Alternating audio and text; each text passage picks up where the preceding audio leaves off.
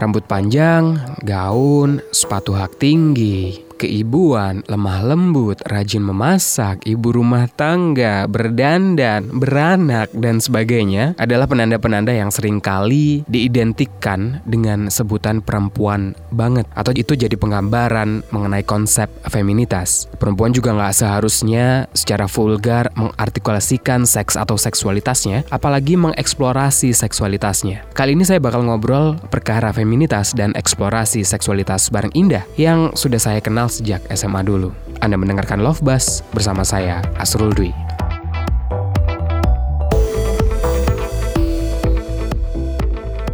Love Buzz membicarakan perkara yang tidak dibicarakan ketika berbicara perkara cinta.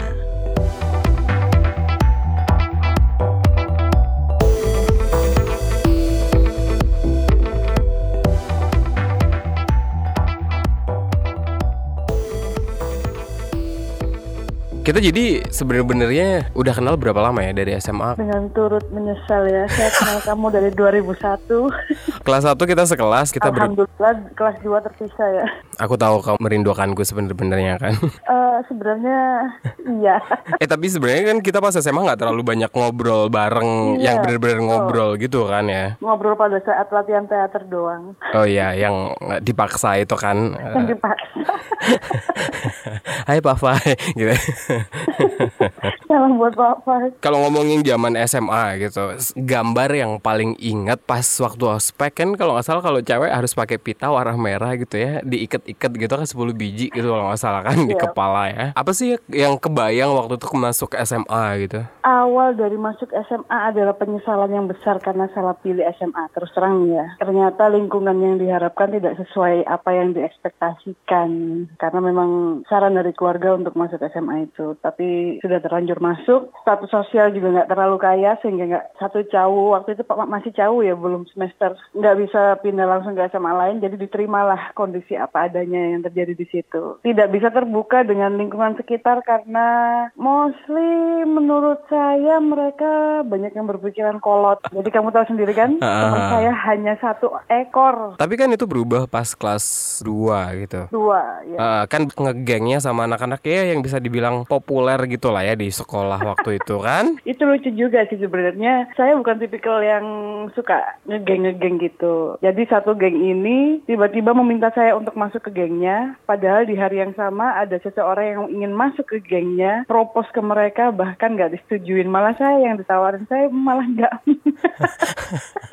Tapi ya beruntung lah akhirnya mengenal banyak karakter di dalam geng itu. Uh-uh. Meskipun sebenarnya anggota banyak, cuman di dalam geng ada geng-geng kecil sendiri. Oh, yang ada faksi-faksinya gitu ya. Oke. Iya.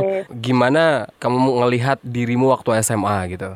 SMA tomboy mulai mengeluarkan jati diri ya karena mulai sudah lewat masa puber di mana pada saat masa puber SMP kan pasti masih terhalang karena yang masih kecil lah atau apa SMA kan sudah mulai agak dewasa sehingga jati diri sebenarnya sudah mulai keluar seperti ternyata perokok, beberapa banyak kenakalan yang diidamkan saat-saat itu ternyata bisa dilakukan. Kalau kegemaran pada umumnya anak SMA juga nggak seberapa. Saya minati juga sih seperti masa-masa pacaran atau apa itu masih jauh dari pikiran saya. Jadi saya nggak terlalu chasing a man lah ya. Cuman bener-bener totalitas ngumpul sama teman nongkrong. Tapi kalau self image gitu gimana sih? Ngelihat citra diri pada waktu SMA kan zaman SMA itu ya zaman-zaman ada perangan cinta lah ya waktu itu kan dan kayaknya kan kalau ngelihat balik lagi kayaknya hampir semua cewek modelnya sama rambut panjang ada poni Poni lempar, ya.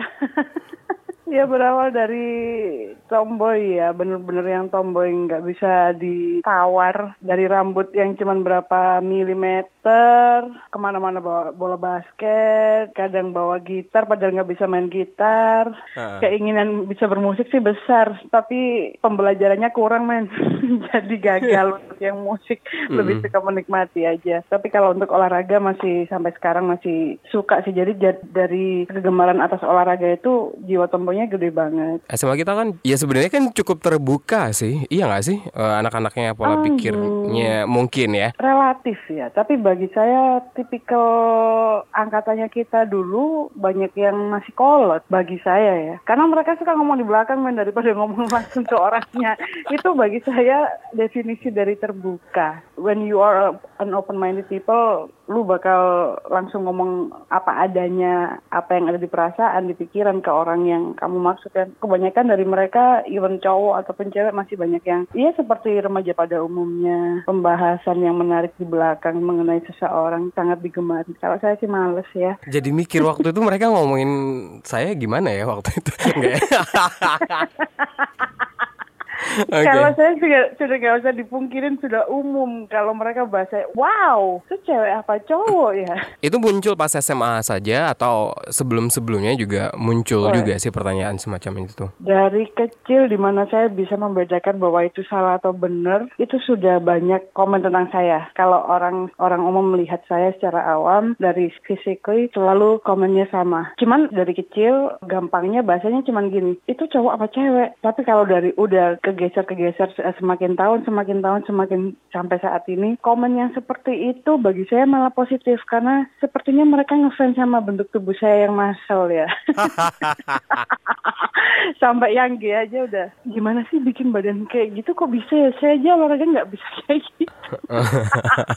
Agak psycho sih didengarnya. Saya juga nggak seberapa ngefans sama bentuk tubuh saya sendiri. Cuman kok jadinya malah kayak gitu yang sekarang bukan kayak dulu lagi. Kayak weh weh cowok cowok. Saya dipanggil cowok Kalau sekarang enggak karena mungkin saya gondrong ya sekarang. Terlihat agak feminim sedikit meskipun badan masih masal Ketika dengar pertanyaan orang itu cowok atau cewek gitu kan dari kecil gitu ya. Indah kecil menerima komentar seperti itu kayak gimana kemudian reaksinya gitu. hampir tiap hari ngedown ya karena keluar dari rumah perjalanan ke sekolah kan lewat kayak kampung-kampung gitu kan. Mereka pada ngolok-ngolok ngolokinya bukan yang cuman bisik-bisik atau ngerutu gitu bukan. Tapi memang teriak loh ngomong secara vulgar kalau weh kayak kayak udah yes saya nggak mau terlalu mendramatisir ya tapi kalau sekarang sih namanya bully memang. Cuman secara saya nggak kenal sama mereka jadi awal-awalnya juga shock bener-bener shock. Sampai saya tanya sama ibu saya kenapa kok saya beda sama kakak-kakak saya yang lain? Mereka sering ngolok-ngolok saya. Sampai pada saat di mana saya sekolah itu sempat pamit sama ibu bu saya mau bolos. Bu kenapa? Capek diolokin orang. Dan ibu juga memperbolehkan untuk bolos karena memang saya bolosnya ya nggak aneh-aneh. Paling di rumah atau ke mana tapi yang pasti dia tahu bahwa ya sempat terpikirnya itu beban yang berat lah. Bagi saya beban yang berat. Tapi dengan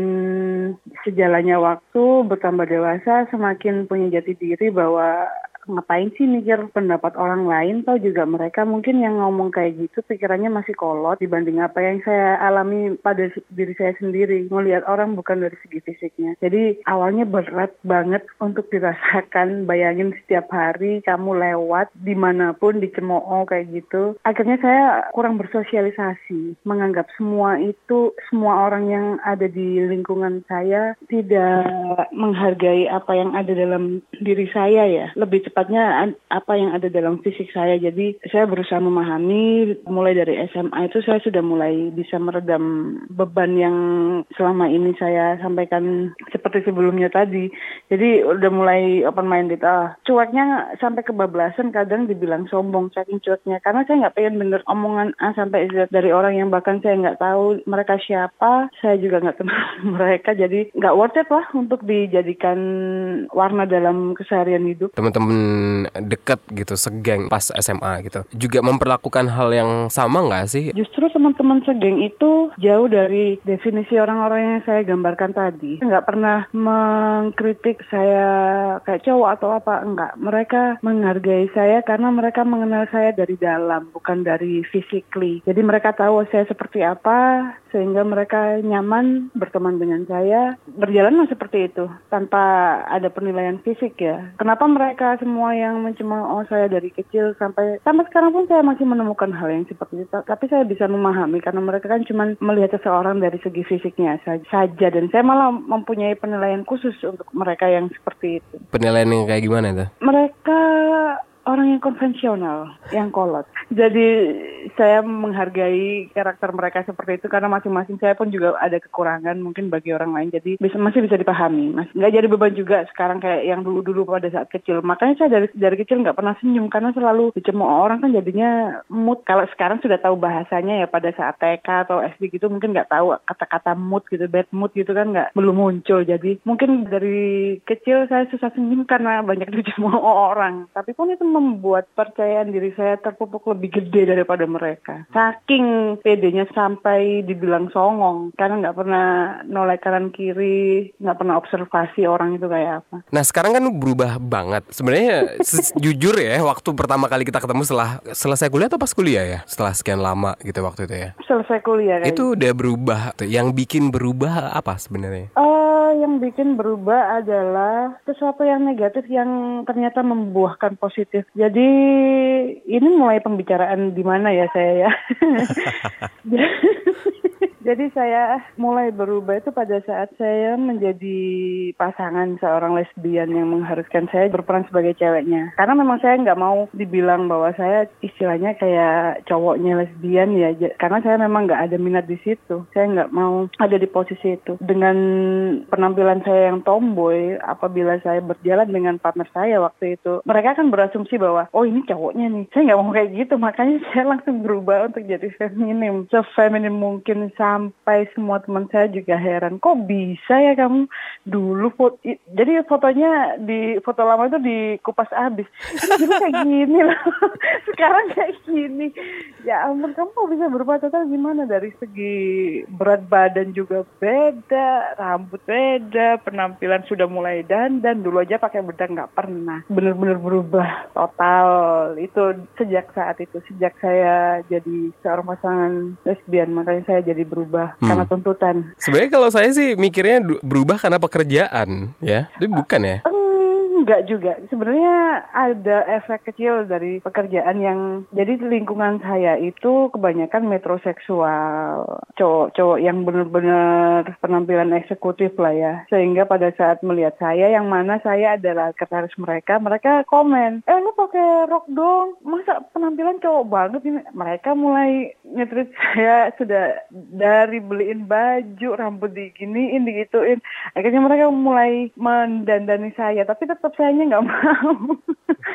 Tergugahnya pada saat itu tadi, pada saat saya ada relation. Salah satu hal yang inspirasional buat saya adalah pekerjaan indah yeah. gitu ya. Um, boleh cerita nggak sih uh, sampai kemudian di posisi yang sekarang sekretaris gitu kan ya? Dulu awalnya dapat pekerjaan itu seperti apa? Kan Indah kebetulan sampai SMA doang kan ya? Saya SMA sempat kuliah sampai semester 4 sambil kerja waktu itu. Masih bisa disambi kuliah malam pada saat pindah ke tempat yang sampai sekarang saya gelutin ini akhirnya tidak memungkinkan untuk kuliah malam. Karena traffic juga semakin parah kan nggak bisa datang on time untuk kuliah malam. Sehingga saya lepas kuliah saya saya nggak lanjut kuliah dari semester 4 saya sudah nggak nggak kuliah lagi. Sempat nganggur juga makanya itu saya langsung stop kuliah. Karena semua saya biaya sendiri. Saya melamar pekerjaan sebagai housekeeping sebenarnya. Dari posisi yang benar-benar saya nggak pernah bayangkan sebagai housekeeping, tapi ternyata saya diterima di posisi yang lain yang lebih yang saya tidak duga malah di back office-nya hanya sementara untuk menggantikan staf yang lagi melahirkan waktu itu. Okay. Awalnya tiga bulan, ternyata staf yang melahirkan itu baru masuk kecelakaan agak lama, akhirnya sampai satu tahun. Satu tahun saya di cut off karena sudah sudah selesai pekerjaan yang saya harus lakukan. Saya stop. Dua minggu kemudian saya dipanggil lagi untuk mengisi posisi sekretaris yang lagi kosong sampai terjadi sekarang ini. Dari sekretaris sales awalnya beberapa tahun tahun saya berada di posisi tersebut, manajemen akhirnya memutuskan saya untuk dipromosikan ke sekretaris GM dari empat tahun yang lalu. Dan bertahan sampai sekarang gitu ya? Dan bertahan sampai sekarang, alhamdulillah. Kita dulu pernah ngobrol sebelum kemudian Indah kan memperkenalkan partner waktu itu. Ya. Sebelumnya kan sempat ngobrol lagi apa namanya jatuh cinta atau lagi suka sama seseorang gitu, eh, laki-laki gitu. Ya. Beberapa saat kemudian memperkenalkan pacar dan itu ya cewek gitu kan. Sempet struggling gitu nggak sih untuk memulai hubungan dengan perempuan gitu ya? Jadi awal dari semuanya adalah di usia saya yang pada saat itu masih 25 kalau nggak salah, di mana semua lingkungan teman-teman seangkatan saya ataupun semua lingkungan yang ada di keseharian saya, kebanyakan mereka sudah mulai membina rumah tangga seperti lagu dangdut ya judulnya The Merit, even punya anak ataupun enggak, sudah mulai terpikirkan membayangkan bagaimana rasanya melakukan seks. Akhirnya di lingkungan saya ada anak baru datang, saya tidak ingin tahu seperti apa kehidupannya. Cuman ternyata di kantor menjadi sebuah topik pembicaraan yang hot waktu itu karena mereka mengetahui bahwa anak baru ini adalah seorang lesbian. Saya pun bisa menerima karena kita hidup di dunia yang berwarna ya. Dia ternyata mendekati saya. Dia mendekati saya, saya merasakan sesuatu yang aneh karena saya nggak mau jadi lesbian. Saya jadi langsung menembak dia dia bahwa eh kamu suka aku ya? Kalau kamu suka aku sorry ya aku nggak suka. Aku lebih suka cowok daripada suka cewek. Jadi kalau memang kamu berharap aku jadi pacarmu sorry aku nggak bisa. Dan dia langsung bete tau nggak sih?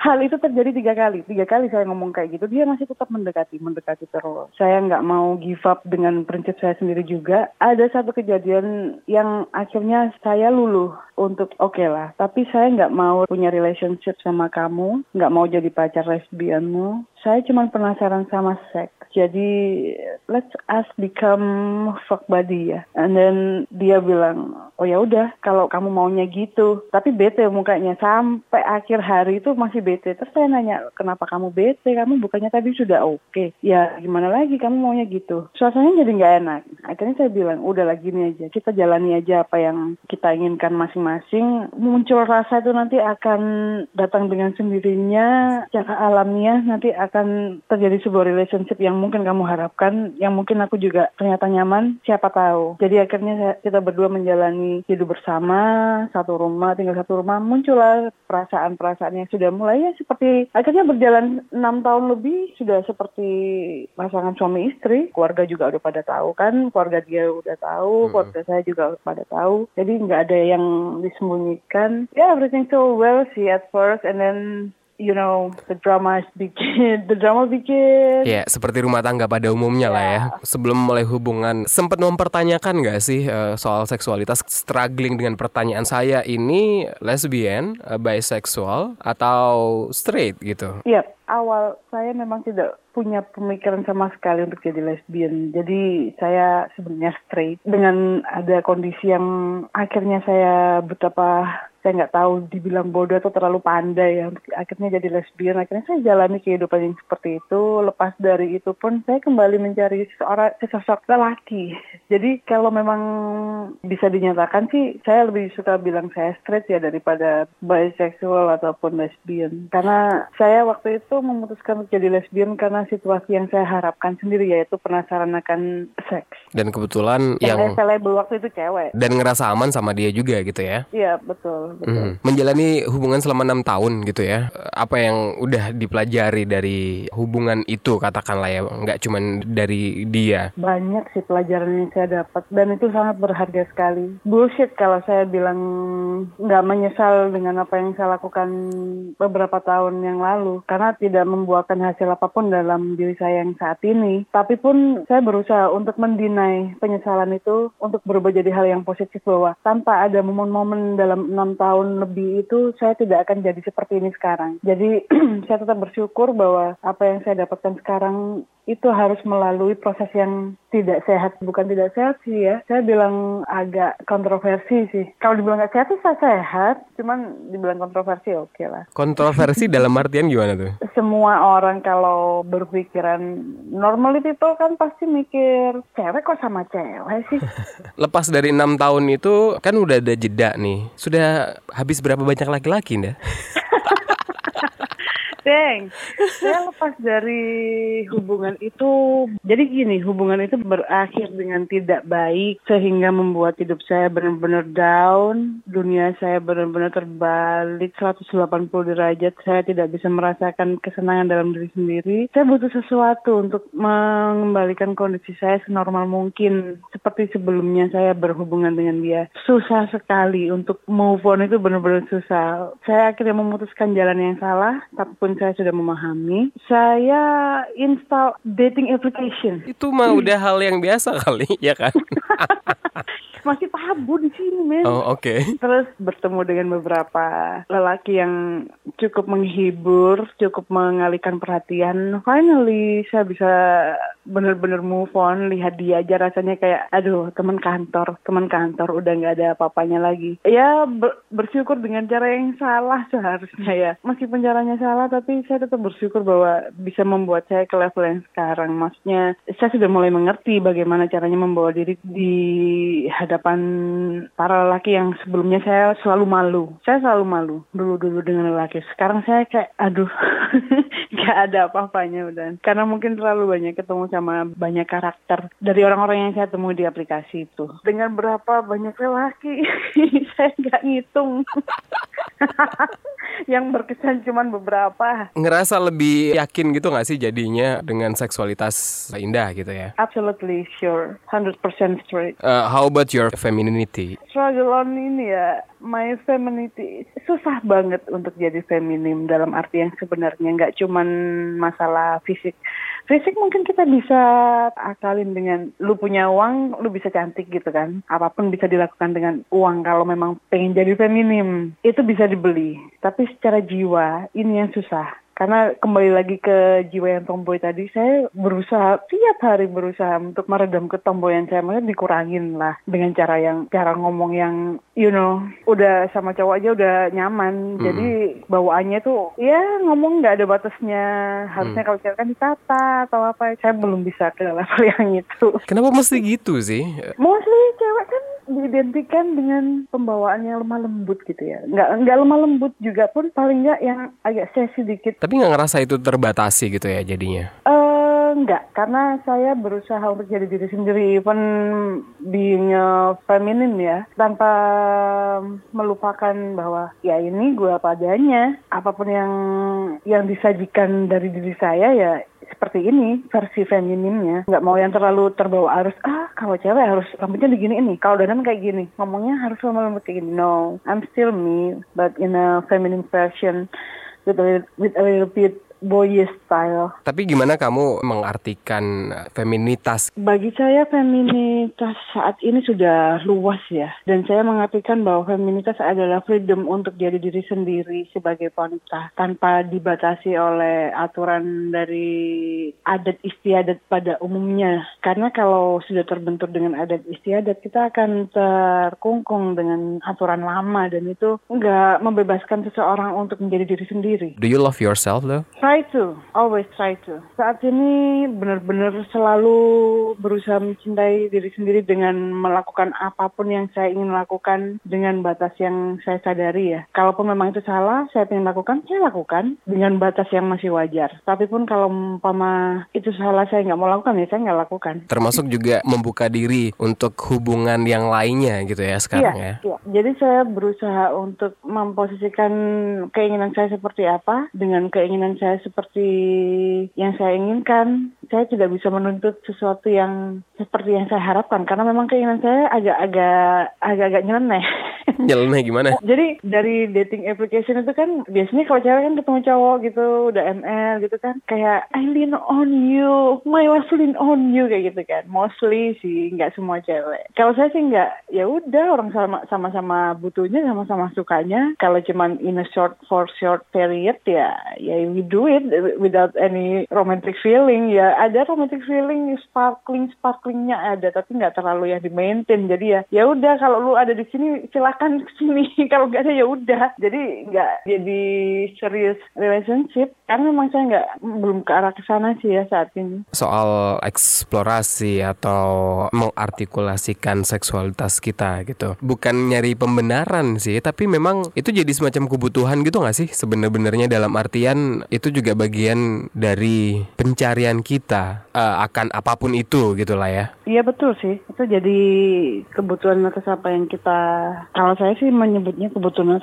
atas apa yang kita alami ya. Tapi bukan terlalu needy juga, nggak terlalu yang harus ada, nggak sesuai dengan situasi yang terjadi saat itu. Atau juga setelah saya mulai move on dengan situasi saya yang mengharuskan saya seperti itu akhirnya saya juga nggak yang terlalu mencari sosok atau seonggok lelaki dalam saat-saat setelahnya. Nyari kualitas ideal gitu uh, dalam pencarian katakanlah nantinya. Laki-laki yang kayak gimana yang kau harapkan? Kualitasnya kayak gimana gitu?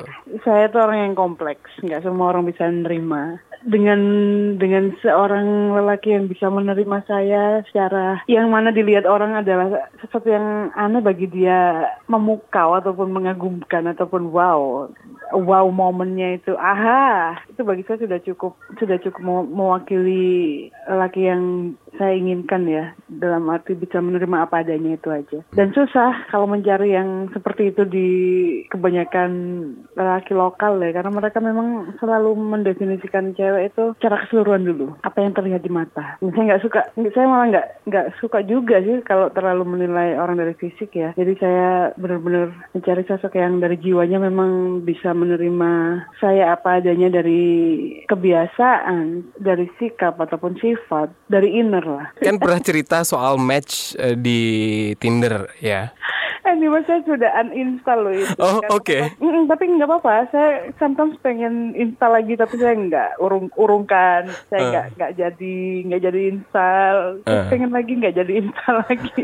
Karena mostly yang ada di situ kan pikirannya cuma cari pasangan untuk ini ya, cuman untuk have fun aja ya. Tapi nggak semua kayaknya. Eh. Nggak semua. Ada beberapa yang memang beruntung mendapatkan seseorang yang memang seperti yang mereka inginkan. Tapi kan memang beda gitu antara perempuan dan laki-laki laki-laki dalam artian kalau dari obrolan sesama teman laki-laki gitu ya. Bikin account bahkan yang sudah berumah tangga. Jadi kayak semacam recreational aja bikin account di Tinder. Itu kalau laki-laki. Sementara kalau kebanyakan teman perempuan. Ngobrolnya adalah ya memang mereka nyari pasangan. Jarang banget yang cuman sekedar rekreasi itu tadi gitu kan. Seperti yang iya. Indah lakukan iya. gitu. Jadi jadi gini kalau saya amatin ya waduh eh, pengamat bu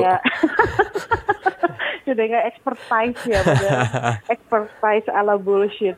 Ya, ini beneran sih dari beberapa hal yang saya temukan aplikasi aplikasi itu sebenarnya cocok untuk di luar negeri saja. Karena mereka memang satu berpikiran open minded dan mereka memang benar-benar mencari pasangan untuk sebagai pendamping hidup ya. Dalam arti kalau di sini kan memang untuk relationship yang mana kalau memang beruntung dapat yang sesuai yang diinginkan sama-sama suka sama-sama cocok ya benar-benar match. Benar-benar jadi pasangan dengan relationship yang serius gitu kan. Kebanyakan aplikasi itu dipakai di sini. Dengan saya seperti orang yang lebih mengeswipe kanan untuk orang-orang yang untuk orang-orang asing akan susah untuk mencari relationship yang sebenarnya karena mereka kan temporary tinggal di sini. Tapi kalau sama-sama sama lokal saya lihat sih mereka masih bisa bawa pertemuan itu ke arah relationship. Karena memang mungkin jaraknya juga nggak susah kan? Masih bisa diatur kalau sama-sama Indonesia nya tapi kalau dengan orang luar pastinya susah. Karena mereka mungkin di sini hanya sementara untuk kerja atau traveler. Jadi cuman sebulan ataupun seminggu. Entah setelahnya nobody knows what happen gitu kan. Jadi dari aplikasi itu kalau buat saya sih tidak terlalu menguntungkan. Cuman untuk fun aja iya. Even teman saya yang sudah married juga masih pakai aplikasi itu juga buat fun aja sih. Banyak hal yang menarik sih dari aplikasi itu, tapi cukup membuat saya bisa membaca. Awalnya kan saya pakai aplikasi itu untuk gimana sih? Seperti apa sih para lelaki ini yang mana saya nggak bisa temui dalam waktu-waktu yang sebelumnya karena saya berkecimpung dengan dunia lesbian ya finally saya mengenal banyak karakter. Apa yang saya inginkan dalam aplikasi itu sudah terpenuhi. Saya merasa bahwa oh, oke okay, ternyata seperti ini. Saya ada kekhawatiran terbesar bahwa emang mau ya cowok sama saya ketika saya sudah ketika saya punya masa lalu yang seperti itu gitu kan. Ternyata mereka nggak mempermasalahkan itu dan itu sudah terjawab. Bagi saya sudah cukup. Makanya saya sudah nggak install lagi. Tapi itu bule kan? Pernah ngobrol soal itu nggak sih sama orang lokal dan reaksi mereka gimana saya sih nggak pernah nge-match sama lokal ya. Saya nggak pernah mengerti mereka akan bereaksi seperti apa. Tapi dari lingkungan saya ada yang seperti itu. Ketika mereka sampaikan bahwa dia dulu lesbian juga ada yang terima ada yang enggak. Ada yang menjadikan itu senjata untuk menyakiti ya. Oh, dalam arti kayak kayak kekurangan gitu loh. Kayak uh-uh. hey lu even mereka pasangan ya. Jadi kayak ya kan kamu kan dulu lesbian bla bla bla. Jadi malah diekspor gitu loh. Jadi kesalahan terbesar dalam hidupnya yang ada di dalam hubungan hubungannya mereka gitu kan malah salah. Tapi ada juga yang malah wow aku miss kalau kamu dulunya ternyata suka cewek sekarang kamu sama aku. Ya mereka bahkan merit ada yang kayak gitu. Makanya tuh nggak semua nggak semua lokal bisa open minded tapi mostly nggak nggak bisa di nggak bisa disamain dengan kalau saya soalnya terlalu wild sih ya. Open minded bagi saya itu terlalu wild. Jadi ah. nggak uh. banyak yang nge-match sama pikiran saya dalam arti pertemanan ataupun nggak masalah relation nggak masalah relationship aja. Tapi pertemanan juga saya nggak banyak nyambung dengan teman-teman kantor saya yang mana banyak ibu-ibu. Bukan ibu-ibu juga sih sebenarnya masih muda tapi sudah jadi ibu gitu kan. Nggak banyak yang nge-match karena memang mereka nggak bakalan bisa ngomong belak-belakan dengan saya. Akan terkungkung dengan kebiasaan ngomong yang ditahan ataupun dibatin gitu. Nggak bisa apalagi sama cowok yang pada umumnya ya mungkin kamu nggak kayak gitu juga sih Sirul tapi hmm. mostly di lingkungan saya banyak yang kayak gitu. Jadi saya memutuskan kena bukannya picky juga untuk ah enggak lah enggak suka lokal enggak juga. Tapi karena memang mostly mereka menyuguhkan sikap yang kayak gitu makanya saya nggak nyaman lebih nyaman kalau sama bule. Dan memang dari beberapa pengalaman reaksi mereka nggak senegatif pria lokal gitu ya. Mereka menghargai bahwa it's your past, itu masa lalu kamu, whatever whatever it is ya, it's okay as long as you comfort with me ya, ya udah kita jalani. Okay. Kan bisa jadi plong kan, jadi apa yang saya khawatirkan selama ini nggak terjadi. Itu tujuan saya waktu itu untuk membuktikan bener nggak sih mereka bisa terima. Mereka mereka bisa terima. Tapi kalau orang-orang sekeliling reaksi mereka gitu atau respon mereka seperti apa? Kayak teman, lingkungan pekerjaan atau sahabat? Ruang lingkupnya kecil sih kalau saya jawab itu karena kebanyakan yang tahu kalau saya berpartner dengan perempuan itu kan hanya di lingkungan kantor saja. Sehingga pada saat saya sudah tidak berpasangan dengan mantan saya, banyak yang berani mendekatkan diri ke saya karena merasa bahwa wow, this is an available woman ya. Jadi mereka lebih berani untuk mendekatkan diri, lebih ngobrol, lebih ngodain kayak gitu-gitu. Yang mana pada saat saya masih bersama dengan mantan, mereka nggak melakukan hal itu. saya jadi rada, rada khawatir karena kan khawatirnya mereka, you know lah, kalau mendekati secara negatif kan pastinya agak agak nggak sopan ya. Tapi pun untung saya bisa membawa diri saya bahwa mereka semua teman. Jadi even kamu teasing ataupun dalam arti flirting atau apa, I will respond you as a friend. Like ya meskipun coba-coba ngodain ya jawabannya ya udah kayak ngomong sama teman aja. Jadi nggak ada yang merasa terrespon dengan baik atas apa jadi godaan mereka gitu. Jadi mereka bisa mengertikan itu bahwa I'm not interesting.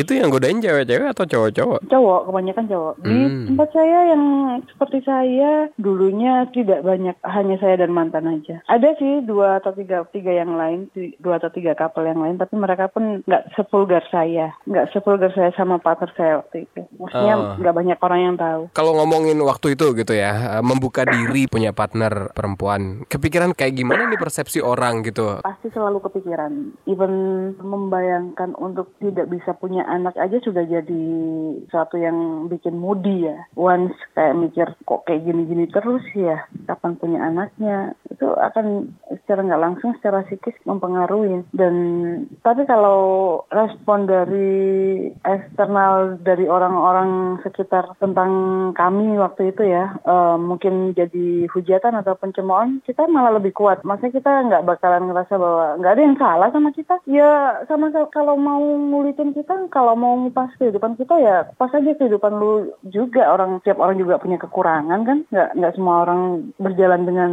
menjalani hidup juga dengan cara yang benar, kita malah lebih kuat kalau orang luar yang memunculkan pikiran seperti itu. Tapi kalau dari kitanya sendiri, kita punya kekhawatiran pasti, punya punya sesuatu yang perlu kita pikirkan ya. Maksudnya apakah kita sampai tua juga akan berpasangan tanpa anak? Ntar juga kalau tua, kita pasti butuh seseorang yang bisa merawat kita. Seperti itu sih, jadi kekhawatiran pasti banyak. Banyak yang terjadi. Nggak gampang juga melewati banyak orang yang melihat bahwa kita couple. Mereka pasti ya mengeluarkan komentar masih dari masing-masing pikiran mereka lah ya ke lingkungan mereka sendiri tanpa kita ketahui. Tapi pun kita juga udah menekankan pada diri sendiri bahwa ya ini yang kita lakukan, do it or nothing. Maksudnya kalau nggak mau ya udah. Tapi kalau kita melakukan hal ini dari diri sendiri, nggak ada yang terpaksa satu sama lain. Jadi ya the hell dengan orang-orang mau ngomong apa juga. Even kita lakukan hal yang benar belum tentu juga nggak diomongin orang. Waktu itu sih pikirannya seperti itu. Tapi kalau untuk pemikiran jauh ke depan untuk masa depan pasti pasti kita mikir banget. Endingnya kayak gimana memang kan kita nggak pernah tahu sebener-benernya. Kita cuma bisa Betul. punya gambaran doang bakal kayak Hmm. gimana gitu. Tapi belum tentu Iya. itu juga terjadi. Nah kita ngomongin saat sekarang. Do you date anybody at the, at the moment or no?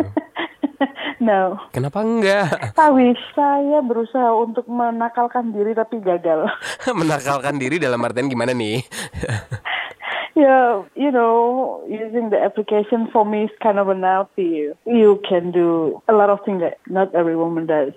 So, memberanikan diri untuk menggunakan aplikasi itu adalah sesuatu yang besar bagi saya. Dan saya sudah melakukan itu. Ketika saya ingin dating dengan kebiasaan saya yang pulang kerja cuman langsung masuk ke rumah atau tanpa ada sosialisasi yang banyak dalam keseharian, saya nggak terlalu menuntut untuk punya dating. Some- Sometimes ngerasa pengen sih, tapi kayak nggak mau terlalu memaksakan gitu loh. Kalau memang belum ya belum, kalau memang ada ya dengan namanya waktu ya nanti akan terbentuk sendiri. Nggak ada. Jawabannya tidak ada. Panjang sekali ya. Tapi nggak ngerasa kesepian kan? Pasti dong. Sometimes hal seperti itu muncul. Apalagi kalau cewek kan ada masa-masa pada saat ada mau menstruasi atau apa itu kan hormon kan mempengaruhi. Nggak munafik pasti ada rasa sendiri, ngerasa benar-benar yang lonely gitu. Tapi untungnya saya sudah punya beberapa banyak banyak aktivitas yang saya ingin lakukan sendiri ya, seperti olahraga atau mungkin baca atau mungkin atau nonton film. Ya terdengar klise sebagai perawan suci yang tidak suci ya, tapi jadi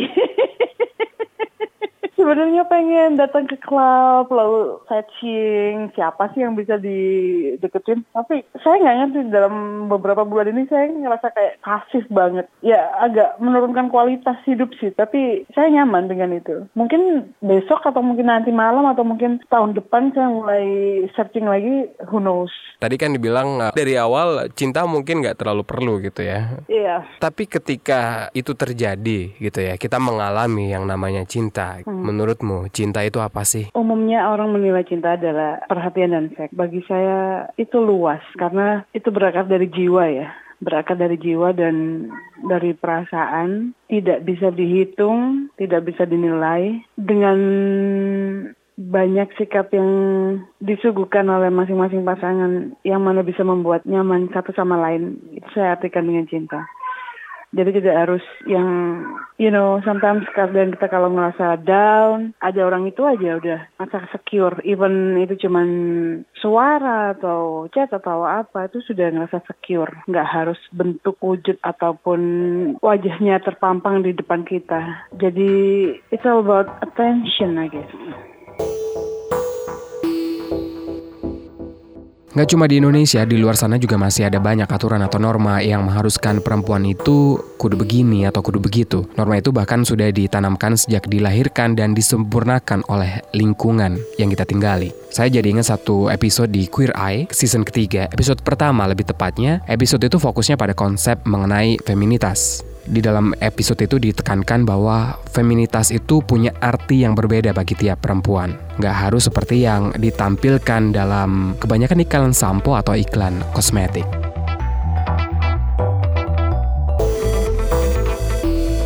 Love Buzz membicarakan perkara yang tidak dibicarakan ketika berbicara perkara cinta.